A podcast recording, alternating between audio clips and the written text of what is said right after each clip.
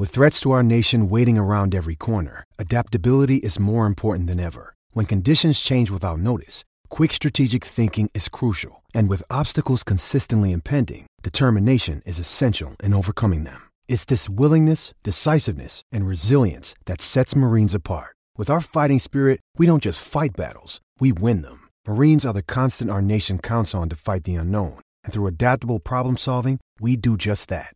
Learn more at marines.com. Hey, running nerds, it's Kyle Merber. And if you're listening to this podcast, then there's a high likelihood that you love track and field. In that case, I encourage you to subscribe to the Lap Count newsletter. It's my newsletter, helping fans stay up to date with all the thrilling action and biggest stories in the world of track and field, delivered right to your inbox every Wednesday morning. It's free, it takes less than a minute to sign up at thelapcount.com, and I think you'll enjoy it. Here's this week's newsletter read by Chris Chavez. Before we get into it, this week's newsletter is brought to you by New Balance. The 2024 New Balance Nationals Indoor will return to Boston from March 7th to March 10th. The best athletes in high school track and field will compete at the track at New Balance and the Reggie Lewis Track and Athletic Center. One athlete who will be there competing is 2023 New Balance Outdoor 2 Mile Champion Daniel Simmons of American Fork High School in Utah. Kyle caught up with him following his big performance in Idaho this past weekend, where he ran 8:48 for 3,200 meters. In his brief Q&A, Danny talks about how he will be going after the U.S. high school 5K record at New Balance Nationals Indoor, which is currently 1356. You can read the Q&A at citiusmag.com or at thelapcount.com. Thanks to New Balance for supporting this week's newsletter. We've got tons more coming from New Balance Nationals in March. Lap 155. No more fouls? U.S. Indoor Championships. Let the record show. Comes to altitude and in the first round of the men's 60 meter hurdles breaks his own world record 727 for the former Florida Gator, the three time outdoor world champion. I'd imagine that turning up uninitiated to a U.S. Indoor Championship can feel a bit like walking into your freshman dorm room for the first time and meeting your randomly assigned roommate. The excitement is palpable, but you never know who might show up. Thankfully, like my own roommate experience back in 2008, shout out to Andy, this year's US indoors were fantastic, and that's because the stakes were high. Two spots per event for next month's World Indoor Championships in Glasgow were on the line. Okay, technically not every event. Sorry to the weight throw, but don't let that diminish Daniel Haugh's world record setting 26.35 meter toss. Speaking of records and personal best, there were plenty to be had for anyone who wasn't running further than 800 meters. Downtown Albuquerque sits at above 5,000 feet, and the altitude makes it a touch easier to sprint, jump, and throw, and a bit more difficult to run for more than two minutes. I feel like a Debbie Downer for even mentioning all that because ultimately, it's fun when records are broken. But I know many of you read this newsletter for my constant mention of things like weather and altitude, so here we are. After running 7.32 seconds to win in Liévin, France last weekend, it was obvious that Grant Holloway's previous world record of 7.29 was under threat. And it didn't take long, which is often the case with records, for him to knock another 200ths off when he ran 7.27 in the prelims in Albuquerque. This was his 60th straight win in the 60 meter hurdles, extending a streak that goes back a decade. Because Holloway had a bye to Glasgow given his defending champion status, he passed on the final, something that he's done before. I know there was some grumbling about this decision, but really, can you blame him? The risk of getting hurt or losing isn't worth the $6,000 in prize money, or as I like to contextualize it, 10 weeks of daycare. I just wish that the next time an athlete fairly opts out of a final that they don't need to contest, they say something about the lack of financial incentive, just to apply some additional pressure to up the prize purse. For unsponsored athletes like Allie Wilson, who won the 800, and Brian Faust, who won the 400, that money may go a long way. It just doesn't move the needle for a dude who hasn't lost in 10 years. Meanwhile, the last time we saw Tia Jones in action, she had just been beaten by Devynne Charlton at the Millrose Games. The Bahamas star broke the world record in the 60 meter hurdles. Well, at USA's, Tia matched that world record time, 7.67 seconds, and continued her tremendous indoor season. It's hard to believe that this will be her first global championship putting on the Team USA uniform. We Americans do have the good fortune of being born into a nation with the most extensive cereal selection in the world, and we also enjoy an abundance of riches when it comes to the hurdles. That's good news for us fans, but leads to some devastating breaks for serious medal contenders when it comes time to name a three woman squad. Case in point, Jones finished fifth in the last two U.S. 100 meter hurdle championships, despite having run 12.38 for the distance. That's number 20 all time. Aren't these great performances worth the small price of the 3,000 meters being won by Yared Nuguse and Eliot St. Pierre in 755 and 854, respectively? As regular readers of this newsletter know, the intent of this thing isn't really to regurgitate the results to races that you watched. If you'd like a more in-depth recap of the US Indoor Championships, then I'd suggest reading the Citius Mag newsletter. You can go to citiusmag.com slash newsletter to sign up for free. We publish previews and recaps and some of the best content from Citius Mag on there. But if you want Kyle's off-the-cuff reaction, then he says, Cole Hocker's the favorite to win Worlds. Ryan Crouser is still big and strong. Nikki Hiltz is still fast. Bryce Hoppel's consistent. And Tara Davis Woodhall did not get worse at jumping since last week members only. How to easily increase viewership. On Friday night, the US Indoor Championships were not on NBC. They weren't on Peacock. And buddy, if you think they were even on NBC owned networks like Bravo, Telemundo, or USA, then I've got a bridge to sell you. No, despite this being a World Championship qualifier in the middle of a damn Olympic year, the meet was streamed on USATF.tv behind a paywall. If Gabby Thomas and Trayvon Bromell, who were vocal on social media on Friday night, can't figure out how or where to watch this meet, then anyone who succeeded in watching the action on their laptop may as well be Neo from the Matrix, mainlining the internet via tube shunted into their noggin. There are enough barriers to entry to becoming a track fan as is. There are too many events, a million meets, a confusing ranking system, and a lack of establishment media coverage that all combine to make it really, really tough to follow. And unless you live in Eugene, there is rarely more than a single local professional meet in your area each year. The way to grow the sport is to make it more accessible, which right now it is not. We don't know how many fans watch the meet live on Friday or Saturday night. But because that info hasn't been published, let's assume it was small. I understand that Runnerspace as a business provides a service and charges $12.99 per month or $119.98 per year for access to streams for tons of meets that would not otherwise be viewable. I also know that when most partners work with Runnerspace to stream an event, there's an option to remove the paywall by paying a premium upfront. Why is USATF not subsidizing track fandom? From USATF's perspective, whose mission statement is quite literally about driving popular engagement in the sport, this is a huge missed opportunity. And it's so short sighted. If more people tuned in to watch these supposedly major events, then the potential sponsorship dollars would far outweigh any amount of revenue brought in from having a paywall. A frequently tossed around idea that I really like is that access to USATF.tv should be included in USATF's membership plan. Currently, an individual annual membership now costs $55 and includes a 10% discount on USATF.tv streaming. I am not currently a USATF member because, as someone who is no longer competing, there is minimal benefit in me being one. And that's a shame. While the sport continues to flourish with school aged athletes, we struggle to maintain their interest beyond their days competing. Membership is a huge potential unlock, and having access to emails and phone numbers of hundreds of thousands of potential fans would be infinitely valuable to anyone who has ever worked in basic CRM. Here is the roadmap to use membership to increase viewership. Number one, increase USATF membership to participate in USATF events. We already do this. Point number two, include USATF.tv in every membership. Number three, paying members when major events are happening, encouraging them to tune in. Number four, selling even more valuable member only deals available from major USATF sponsors. The more people that sponsors can be in front of, the more valuable the package. Like a venture backed tech company, sometimes you have to spend money to acquire customers before they are eventually monetized. In the short term, it might be more profitable to squeeze every bit of cash out of diehard fans and create animosity in the process. But the long term benefit of having more people tune in will pay for itself via Saudi investment World record Femke Bol. Nieuw wereldrecord. Femke Bol does it again. 49-24. Ja, en kijk even naar die tijd van Lieke Klaver, tweede aller tijden. Die verbetert. I thought Femke Bol was supposed to be a hurdler. Then why has she run under 50 seconds in the 400 meters on nine separate occasions, six of which were indoors? This past weekend at the Dutch National Championships, she did it again, breaking her own world record, running 49.24.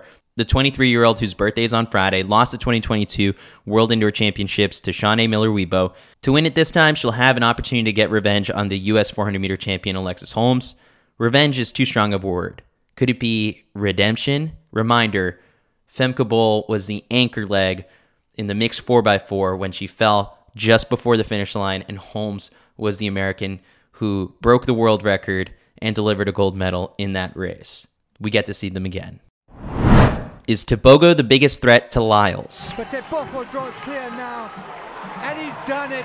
10, 1, 10 one hundredths of a second of the world best previously held by Wade van Niekerk. He came here just to break that record, to break that world best, and he's done it. And he'll be absolutely delighted with that.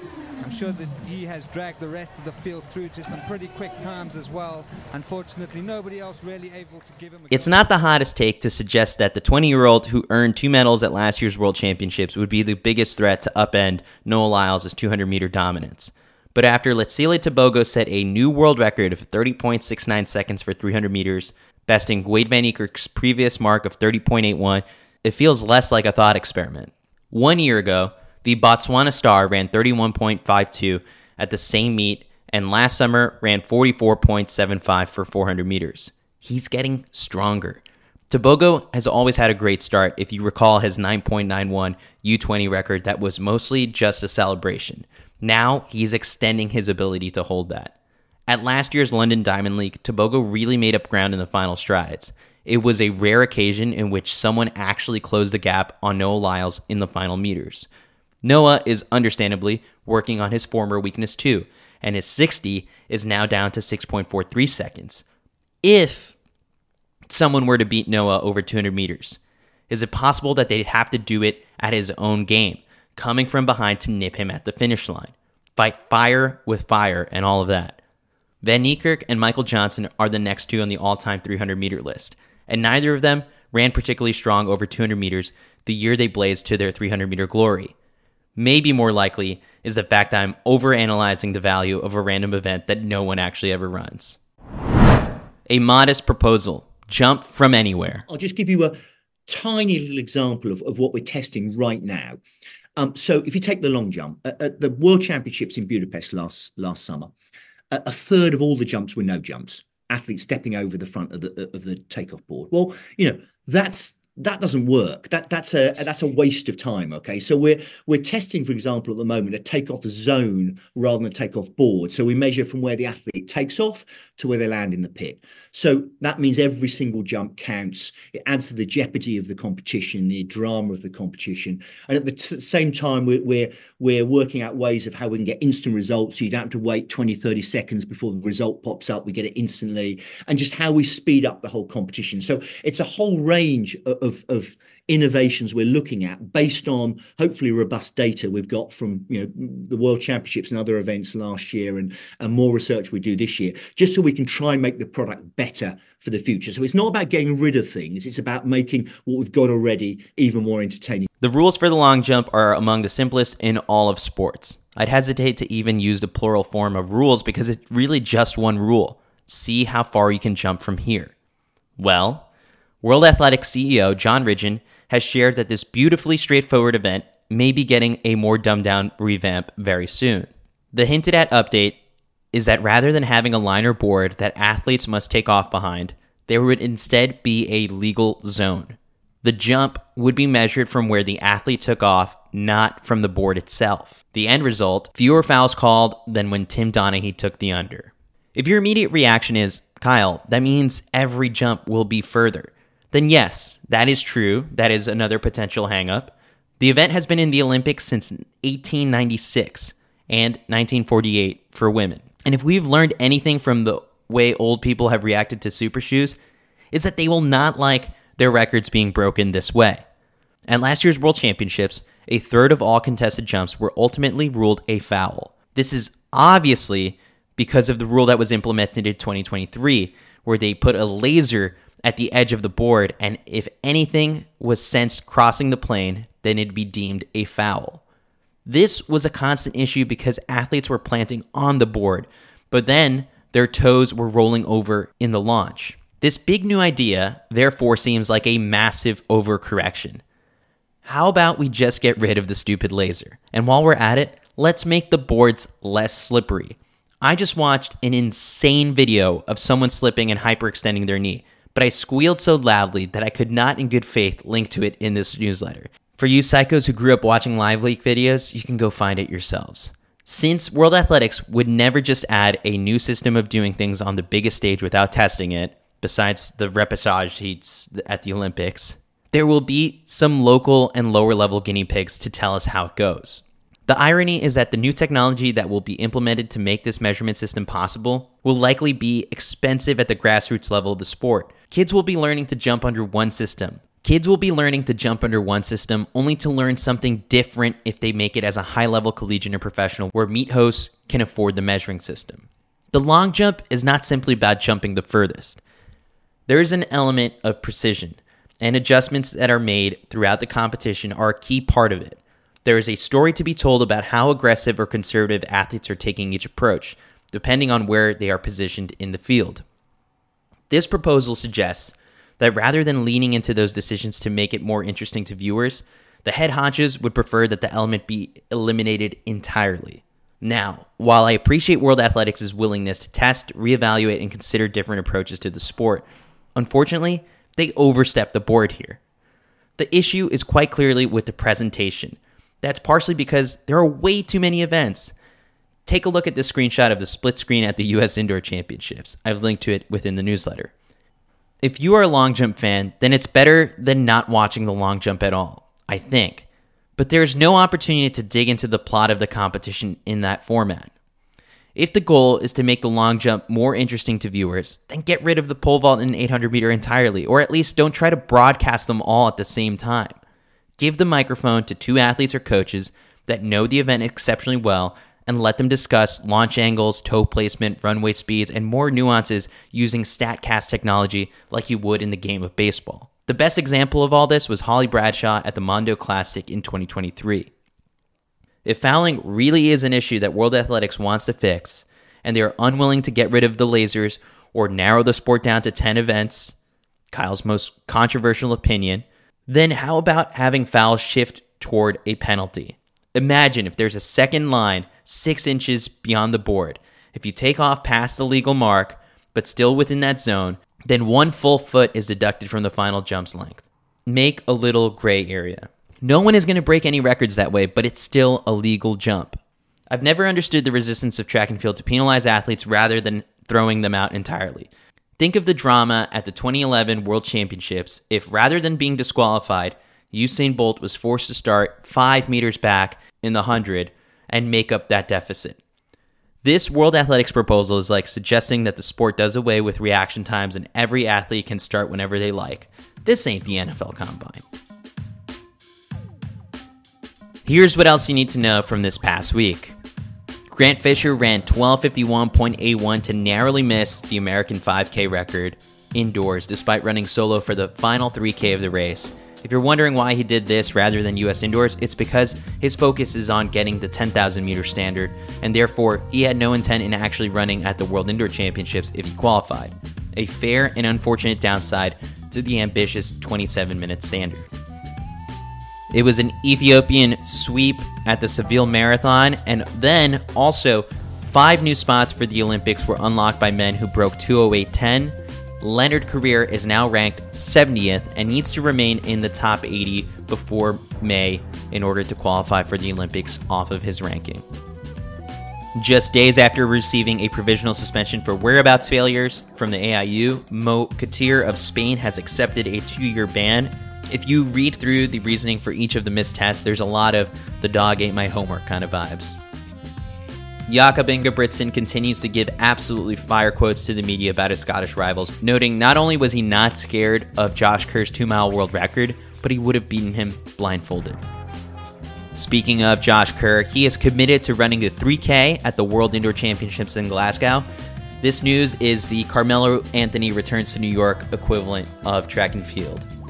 It was DMR qualifying weekend in the NCAA. The University of Washington women broke their own collegiate record running 1043 with a squad that didn't even include Sophie O'Sullivan, who has run 402 for 1500 meters.